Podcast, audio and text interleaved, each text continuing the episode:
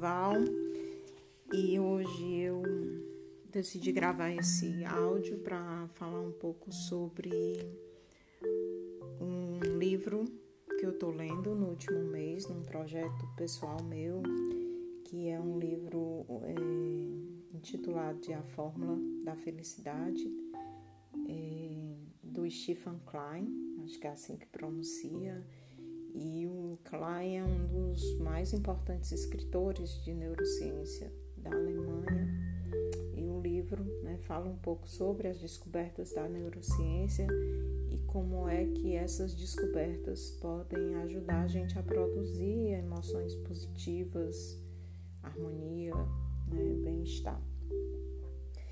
Esse livro entrou assim para a minha lista de leitura, porque de uma maneira muito inusitada, eu coloquei como projeto pessoal ler um livro por mês, e nesse mês eu tinha a intenção de reler As Intermitências da Morte, que eu li há um tempo atrás, mas quando eu fui procurar eu descobri que eu emprestei para alguém que esqueceu de me devolver. Isso me deu assim uma aflição, uma raiva, uma angústia, um nervoso, e no final das contas eu acabei olhando assim, meu olhar acabou indo para esse livro que eu herdei há um tempo atrás da biblioteca da minha irmã e nunca quis ler por um preconceito, assim, com o título, A Fórmula da Felicidade, me soava assim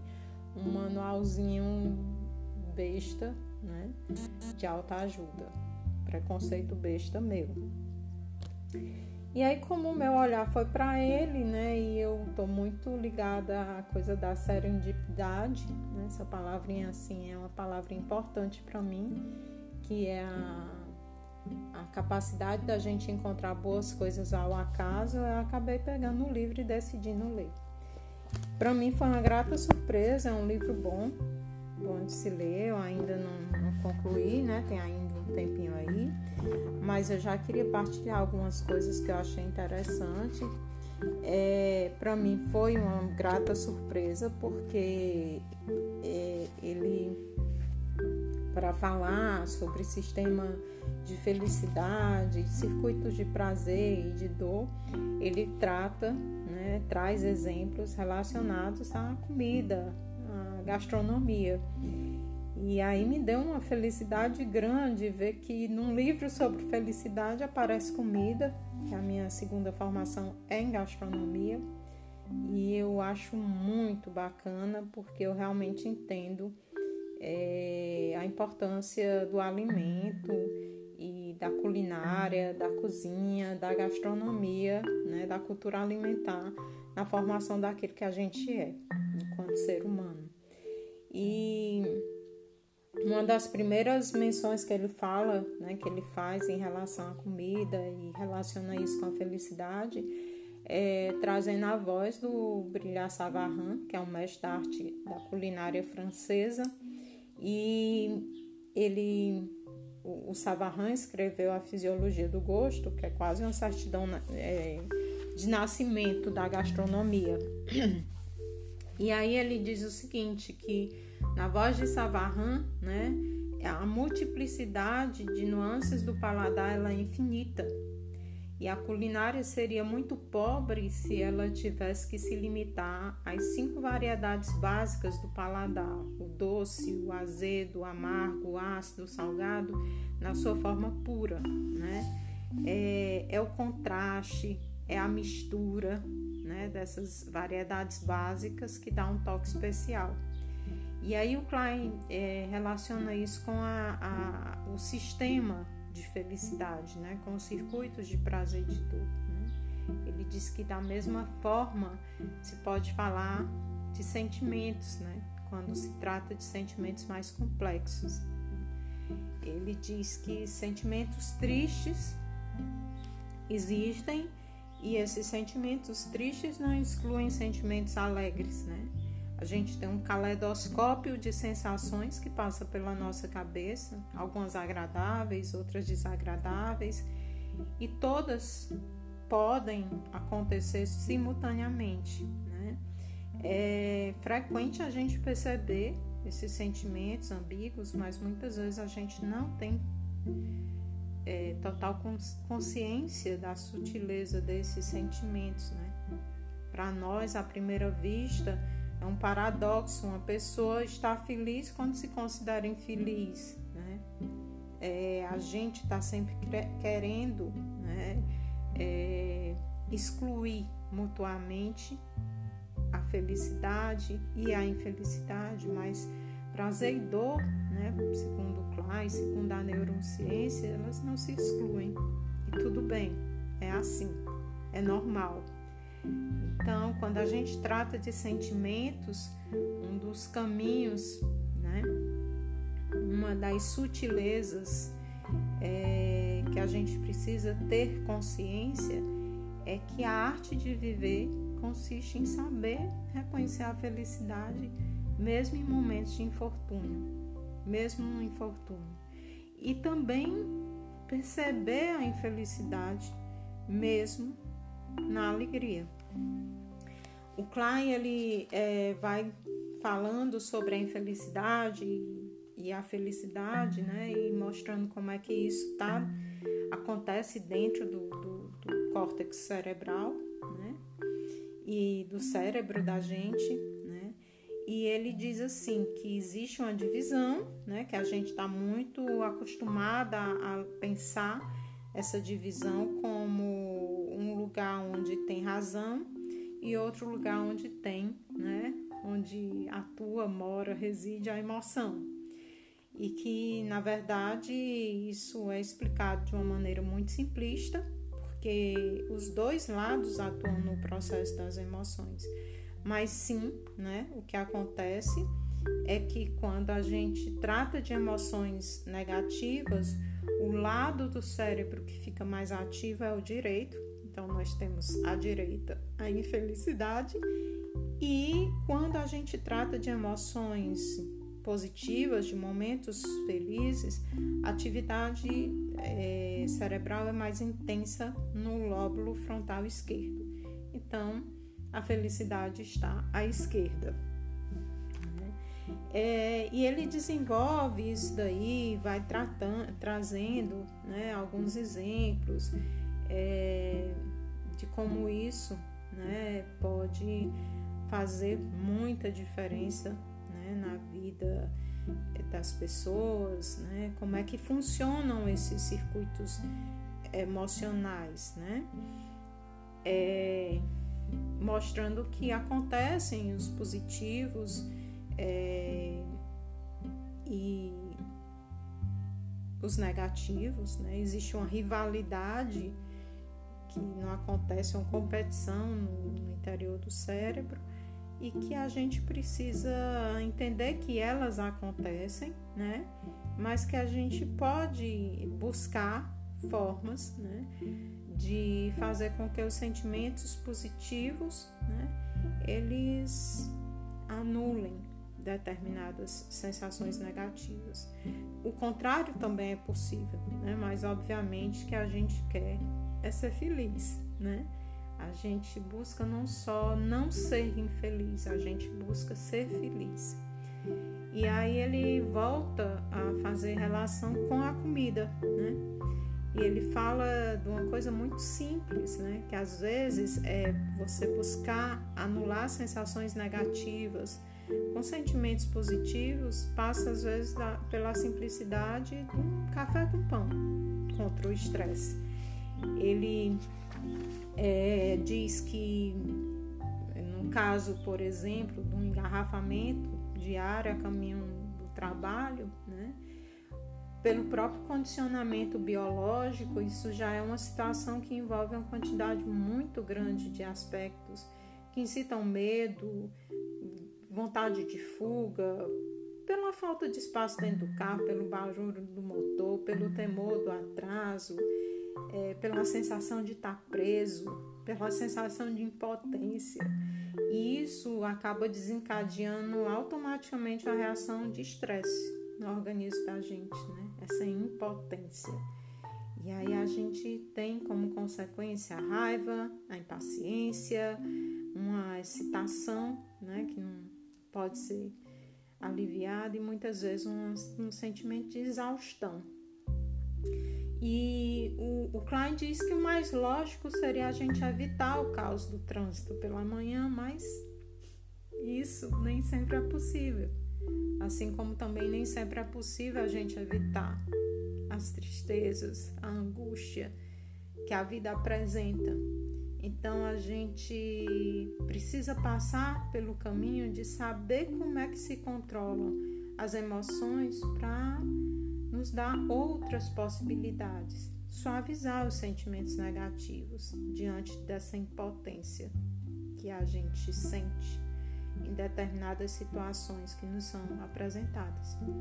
E aí ele fala, né, que uma forma da gente fazer isso pode ser passar pelo simples ato de criar o hábito de não mergulhar diretamente no trabalho, mas antes saborear um café com pão.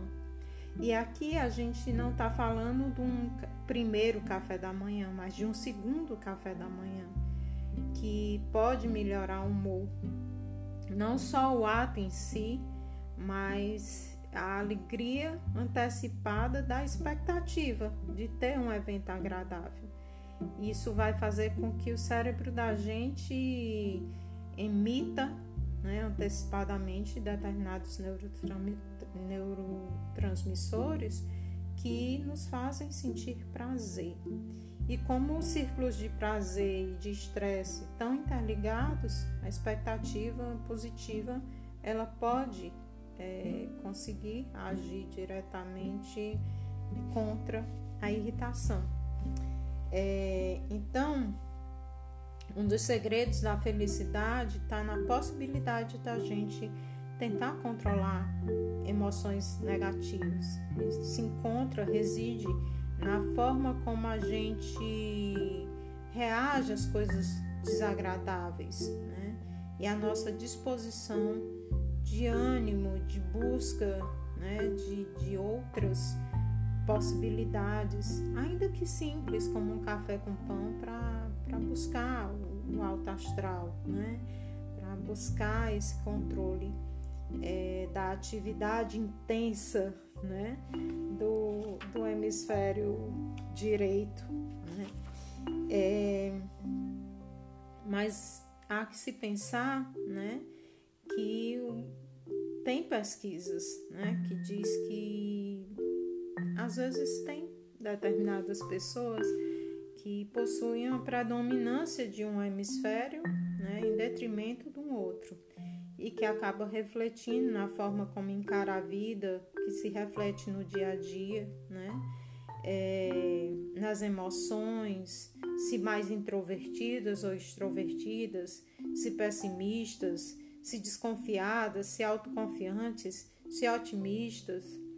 E isso faz com que dê um certo medinho, né?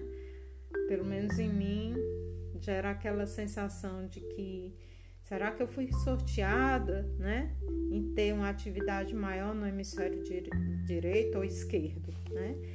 E será que tem, né, esse gene da felicidade? Será que eu possuo esse gene da felicidade? E é engraçado que é uma das coisas que o Klein trata, né? Ele fala das pesquisas e diz que em um determinado momento, sim, alguns pesquisadores chegaram nessa ideia da existência de um gene da felicidade, da prevalência de uma metade sobre a outra, que não depende necessariamente das circunstâncias, mas é uma característica de cada indivíduo. E aí é um pouquinho sobre isso que eu vou falar no próximo áudio gravado.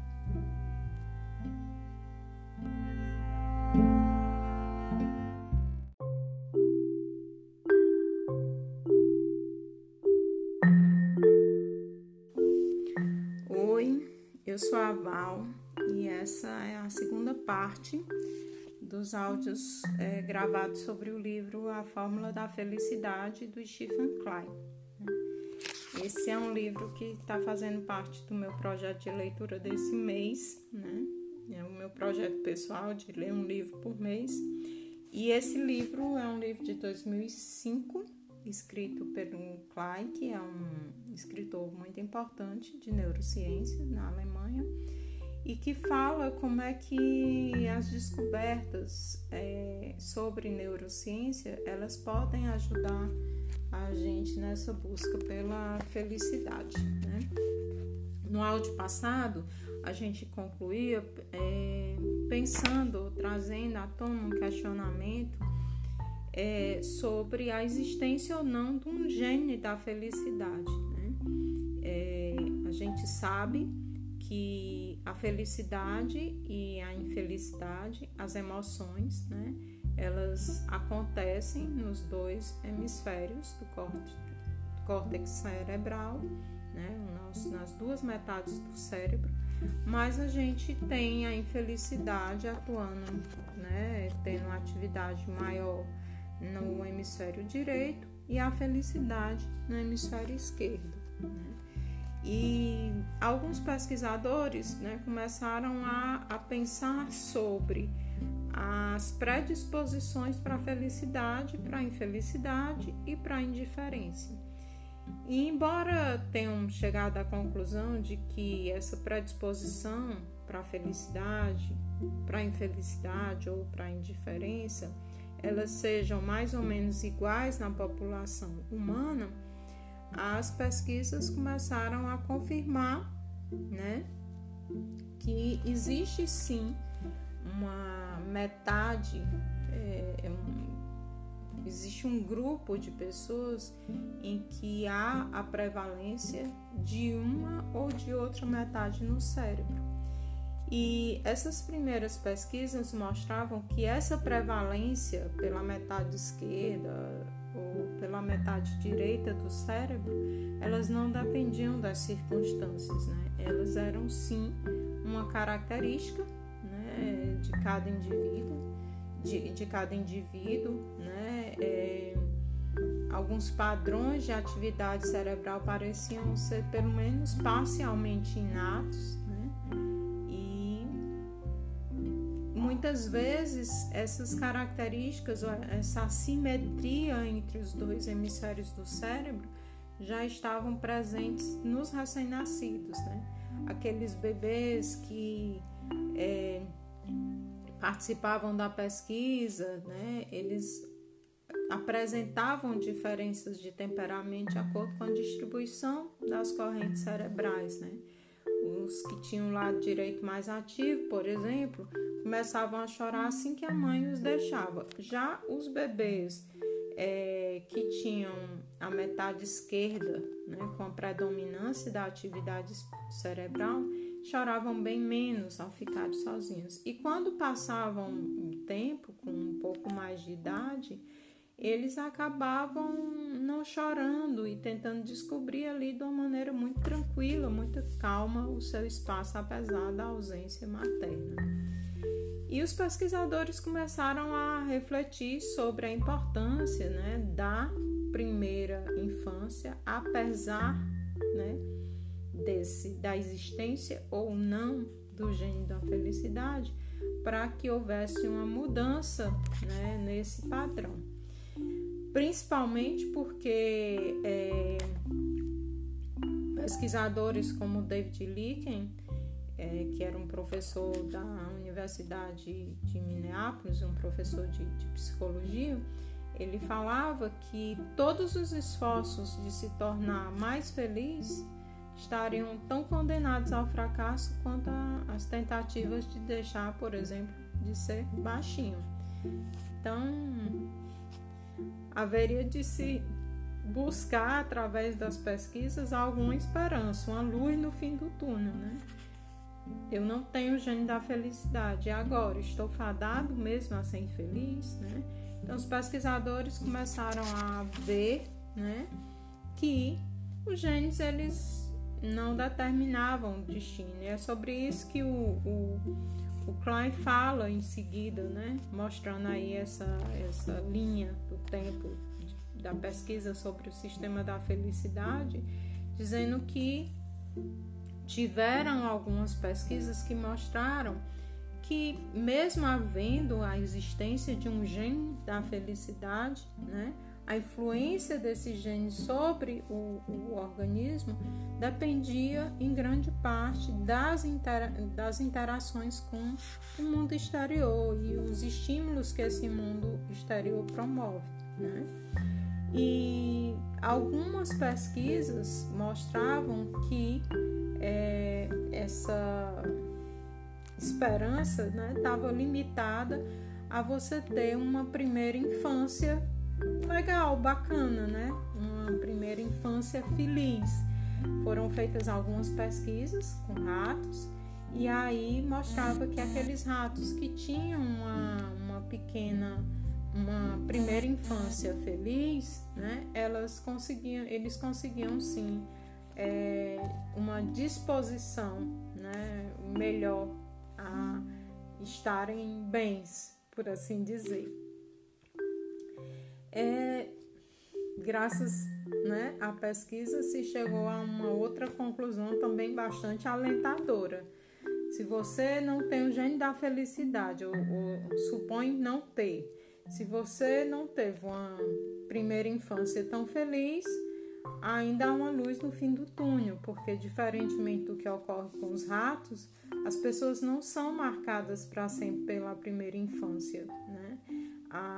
Existem pesquisas de alguns neurofisiologistas que mostravam que as pessoas podem, né, modificar determinados padrões antigos de atividade cerebral. Mesmo na idade adulta, o cérebro ainda pode se modificar e, às vezes, o estímulo para isso vem do mundo exterior. Existem experiências que são capazes de mudar a nossa forma de encarar a vida, né? E, além disso, o cérebro consegue coisas ainda mais fantásticas. O cérebro consegue se reprogramar. Ele é capaz de se reprogramar. Então, o treinamento psíquico, buscar, né, encontrar formas de ter uma atividade do lado esquerdo do cérebro maior, né, é possível sim nesse percurso aí em busca da felicidade, né? Porque o cérebro pode ser moldado, né? E aí o Klein, ele dedica um capítulo inteiro do livro falando sobre como esse cérebro pode ser moldado. E o mais interessante, para mim particularmente, é que ele começa esse capítulo fazendo uma pergunta, mais uma vez relacionada à questão do paladar, à questão do gosto, do sabor, né? Perguntando se a gente gosta, se você gosta de pimenta, né? E aí ele fala que normalmente quando as pessoas falam, dizem gostar de pimenta, na sua grande maioria, elas provavelmente só apreciam algumas pitadinhas, né? Porque do ponto de vista do corpo da gente, né, do nosso condicionamento biológico, a gente tá certo em gostar apenas de pitadas de pimenta, porque a pimenta, como diz o indiano Amal Naj, é a única fruta comestível que devolve a mordida, né? A pimenta, ela contém capsaicina, que é uma molécula que irrita as mucosas. Isso é explicado também no livro do Klein. E ele diz que essa capsaicina, além de irritar as mucosas, ela também ataca os receptores nervosos sensíveis ao calor. Então, por isso que se sente uma dor que queima, né? E talvez isso explique porque os chineses na antiguidade costumavam usar a pimenta não como um condimento, mas como uma arma contra os inimigos, Talvez isso explique porque em alguns lugares, em alguns países, a polícia usa sprays contendo capsaicina como uma arma eficiente, né, a ser empregada. E talvez isso explique também porque tem pessoas que só de imaginar mordendo uma pimenta mais forte já sintam aquele ardor se espalhando pela língua, pela garganta, pelo corpo todo, né? E o Klein diz, isso é real, isso acontece, mas a gente não pode desconsiderar que existe mais de 1 bilhão de pessoas que adoram exatamente essa sensação. Mexicanos, indianos, tailandeses, eles não usam só pitadas, mas eles usam colheradas inteiras de pimenta na comida. É um condimento muito consumido, é a alma da culinária desses países. E comer sem sentir essa ardência na língua é impensável para essas pessoas, né? Esse tempero modifica a sensação gustativa, né? Faz com que sabores sejam sentidos de uma maneira diferente, né? Para os apreciadores da pimenta, que esses sabores sejam sentidos de uma maneira muito melhor.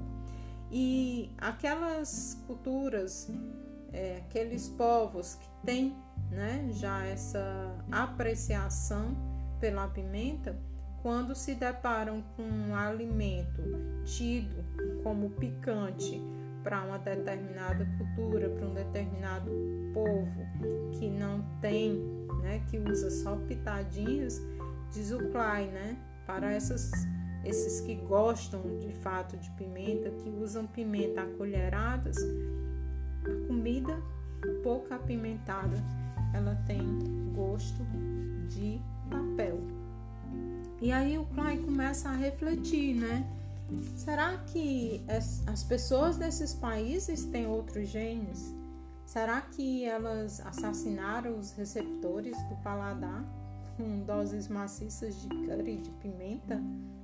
E aí ele diz, não, né? Nem uma coisa nem outra. A capsaicina também para essas pessoas irrita as mucosas, exatamente como faz com as nossas mucosas, aqueles que não têm tanta apreciação ou intimidade com a pimenta, né? No caso dos indianos, ele diz que esse povo, ele suaviza o ardor acompanhando o prato com colheradas de iogurte fresco, né? Mas não há de fato uma diferença que torna a ardência suportável. Quem gosta de pimenta aprendeu a encontrar formas de apreciar o bom, né, apesar da dor. É como se fosse apreciar a dor que assusta os outros. Aprendeu a reprogramar as predileções que estão ali enraizadas no cérebro. E aí o Klein vai falar, né, um pouco mais sobre esse costume, esse se acostumar ao sabor picante, né, muitas vezes desde a tenridade, na infância, e como é que isso, né, tem relação com a possibilidade também da gente moldar o cérebro da gente em busca de ser feliz. Que a gente conversa na terceira parte dessa sessão aqui, sobre desse grupo que fala sobre a fórmula da felicidade, ou o livro.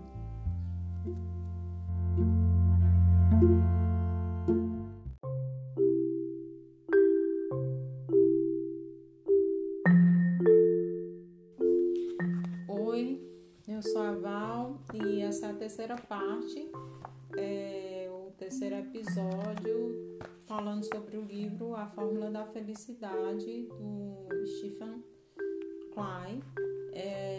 e que apresenta as descobertas da neurociência e como essas podem trazer alguns insights para a gente buscar emoções mais positivas, bem-estar, felicidade para a vida da gente, né? No último episódio se falava sobre um capítulo em que o autor se dedica a mostrar, né, a apresentar a ideia de que o cérebro pode ser moldado e que ele faz isso a partir de uma reflexão sobre o gosto, né, que se tem por pimenta, que é, segundo a Amal Naj, um indiano, é aquela frutinha comestível que devolve a mordida, né? E que o nosso corpo, de uma certa forma, não aceita muito bem, porque a pimenta, ela contém capsaicina, né, que irrita as mucosas e também ataca determinados receptores nervosos sensíveis. Mas o autor diz que existem pessoas, né, que gostam, que apreciam, que aprenderam a apreciar a pimenta, né, não porque assassinaram os receptores do paladar ou porque possuem outros genes, mas porque aprenderam a apreciar o que de bom tem nessa frutinha, apesar da dor, né, que ela pode trazer e que assusta as outras pessoas. É o reaprender, é o aprender a reprogramar determinadas predileções enraizadas no cérebro, né?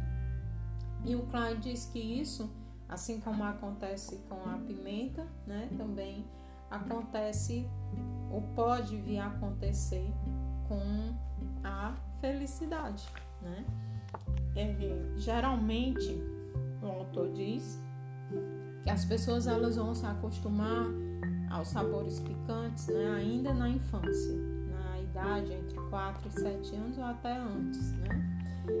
Ele relata uma situação que ele presenciou na Índia, que foi a mãe enfiando um pedaço de cebola na boca de um bebê para acalmar a criança que estava chorando por causa de um dente que estava nascendo. E ele diz que viu aquilo estupefato, mas o fato é que esse pedaço de cebola na boca do bebê realmente o acalmou, né? A criança, assim, que teve esse pedaço ali, que sentiu aquele pedaço de cebola na boca, ela se aquietou, né? Então, essa adaptação a sabores diferentes, ela funciona, né? Ela começa, acontece, pode vir a acontecer na infância, mas ela também funciona, né, segundo o Klein, na idade adulta, né? As pessoas, elas podem, né, aprender a se adaptar a diferentes sabores, aprender a apreciar diferentes sabores, né? E de uma certa maneira, no caso da pimenta, aumentar lentamente, né, as quantidades de pimenta na comida, né? E aí o autor fala que você, quando você não aprecia um sabor, ou tem uma determinada resistência, por exemplo, à pimenta, né? Comer pimenta voluntariamente seria surpreendente, né? Porque poucas coisas estão tão gravadas nos nossos cérebros quanto o prazer com determinados sabores e a aversão a outros, né? A gente naturalmente gosta do doce, né? E a gente faz cara feia por uma comida amarga. E isso é, de uma certa forma, uma predileção que a gente compartilha com ratos, gatos, macacos, né? Eles também são assim. Mas nenhum animal, consegue tocar em qualquer alimento que irrite as mucosas. Por exemplo, no México, o Klein diz que os ratos preferem morrer de fome a comer restos de comida picante das lixeiras, né? Todos os experimentos em laboratório em que os cientistas tentaram ensinar os animais a não ter mais aversão a esse tipo de alimento, acabaram fracassando, né? Para nossa alegria, os sentimentos humanos, eles são muito mais flexíveis. Então, os humanos, em que pese, né, as afinidades, o compartilhamento de predileções com ratos, gatos e macacos, os seres humanos, eles podem aprender a ter prazer com coisas que por natureza nos são indiferentes ou que nós achamos detestáveis. E aí o Klein, ele começa a refletir justamente sobre o caminho, né, para buscar a felicidade. E ele diz que isso passa por nós buscarmos novos sentimentos, né? Ele traz uma reflexão sobre a arte de viver, né? A arte de viver como um sugar o néctar de todas as flores. Ele faz alusão a um poeta que diz isso, mas ele em seguida diz que isso é só uma meia-verdade, né? Porque a gente também deveria conseguir, né, não só sugar o néctar de todas as flores, mas encontrar o máximo de prazer em todos os tipos de néctar, né? E ele diz que o mundo, ele é criado pela mente. O mundo tal como a gente conhece é criado nas nossas mentes, né? O cérebro processa as informações elementares transmitidas pelos órgãos sensoriais em um grande número de passos, né, de pequenos passos. E isso acontece nos processos mais simples da percepção. Quando a gente assiste um filme, esse órgão gera automaticamente a sensação de que os atores se movem, mesmo que o que a gente esteja vendo é só quadros sucessivos na tela. Quando a gente come uma maçã, a gente sente um sabor delicado na língua, né? Embora o olfato, né, faça parte da formação do gosto, tanto quanto o paladar, né? Mas a gente acaba sentindo muito mais o paladar do que o olfato. Porém, né, com treino, a gente pode alterar em parte essas fases do processo. A gente pode refinar o olfato e o paladar a ponto da gente diferenciar a safra de um vinho somente por meio do seu buquê, né? Aprender a cultivar o sangue frio e não aceitar as provocações de um colega implicante. Então, tudo isso o autor diz que é fruto da capacidade que a gente tem de modificar o cérebro humano, né? E aí ele diz que a gente, quando para pensar nisso, e quando a gente compara o homem com outros seres vivos, é que a gente descobre como o homem é extraordinário nesse aspecto, né? Porque a gente consegue, sim, buscar novos sentimentos para tentar criar ou recriar esse mundo que é feito, que nós conhecemos e que é criado nas nossas mentes. E aí ele diz, né, que para que a gente mude os sentimentos é necessário realmente que se reprograme a mente, né? Os circuitos cerebrais, eles podem se modificar, né? Até um certo tempo, os cientistas, eles achavam que isso não era possível, mas em um determinado momento perceberam, chegou à luz de que essa ideia era falsa, né? Então, há poucos anos se ficou sabendo que, na verdade, o cérebro humano tem uma capacidade de transformação muito maior do que qualquer outro sistema criado pela natureza. O ato de saborear a pimenta, voltando à pimenta, pressupõe um aprendizado que é doloroso, né? Como diz o Klein. Existem, porém, caminhos mais a menos quando a gente está falando de conquistar um pedacinho da felicidade. Por exemplo, quando a gente descobre cada vez mais nuances de um buquê de um vinho, quando a gente começa a conhecer melhor uma outra pessoa e inicia uma amizade, ou quando a gente se habitua a admirar simplesmente, diariamente, a luz do amanhecer por alguns minutos antes da gente mergulhar no cotidiano da vida. Em cada uma dessas situações, a gente aprende uma nova forma de vivenciar ou de fazer alguma coisa. E mesmo que no início de uma amizade, as sensações sejam bem diferentes, de saborear um bordeaux, né? Os processos básicos, eles são os mesmos.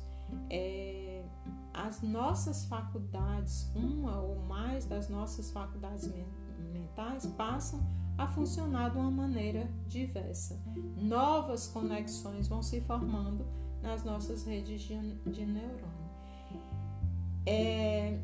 Então, né, se as emoções elas são a resposta do organismo ao estímulo externo, né, se a gente tem uma reação de susto num ruído inesperado, se a gente tem a reação ou se sente feliz, alegre quando encontra uma pessoa querida, existem dois caminhos se a gente quer mudar a nossa vida emocional. Primeiro seria modificar os estímulos aos quais a gente se expõe, ou o segundo estímulo, né? ou a segunda forma, que é percebê-los de maneira diferente, modificar a maneira de perceber esses estímulos, ou seja, o modo como o cérebro reage a eles. Quem não quiser sofrer com a dor da pimenta na boca, né, pode passar a evitar o condimento ou aprender a sentir prazer com o ardor da língua. De toda sorte, né? O que o Klein traz, né, em termos de caminho para a felicidade é essa força da perspectiva, né? Passa pela nossa capacidade de buscar, né? De acreditar que a gente pode transformar a nossa forma de ver, de perceber, né? De sentir. E isso daí, segundo o autor, que eu ainda tenho um caminhozinho para terminar de compreender a partir da leitura, né? Me parece que passa pela capacidade da gente de buscar ter controle da própria vida, né? Como se a chave para a felicidade de cada pessoa, né, passasse ou fosse encontrada na capacidade da pessoa ser dona da sua própria vida. E eu ainda não concluí a leitura do livro, mas se eu tiver certa quanto a isso, não tem outro caminho, né, a não ser o autoconhecimento, né, a busca por se conhecer, né, e se entender melhor. Por enquanto, né, esse eu acredito que seja o exercício mais importante que a gente deve fazer na busca da felicidade, a busca pelo autoconhecimento, não necessariamente buscando condições especiais, mas começando talvez pela capacidade da gente observar o que está em torno com atenção, olhar a vida, como diria o Manuel de Barros, né? Olhar a vida com olhos desacostumados, né? Olhar com atenção o cotidiano e como a gente reage a esse cotidiano, né? Buscar fazer de algumas experiências hábitos, né? Descobrir devagarinho, cada vez mais, o que é que nos agrada, descobrir as nossas próprias respostas, descobrir, né, qual é o nosso caminho que é particular e próprio, né, que vai conduzir à felicidade. E é isso. Essa é a partilha. Eu acho que, eu não sei vocês, mas quando eu leio algo que me instiga, eu tenho muita vontade de compartilhar, né?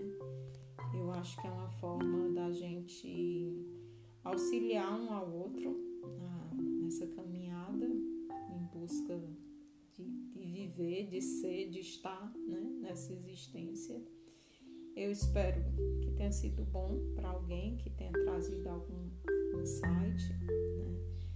E particularmente eu acho que isso é muito bem-vindo, sobretudo nesse tempo que a gente está vivendo agora, um tempo estranho, né? Onde a gente tem muita dor, muito ardor, e a gente não tem como fugir, né? O lado direito do cérebro vai estar em atividade constante e a gente tem que buscar formas de fazer o nosso lado esquerdo entrar nesse combate aí, para poder passar por essa fase com um pouquinho mais de felicidade. É isso.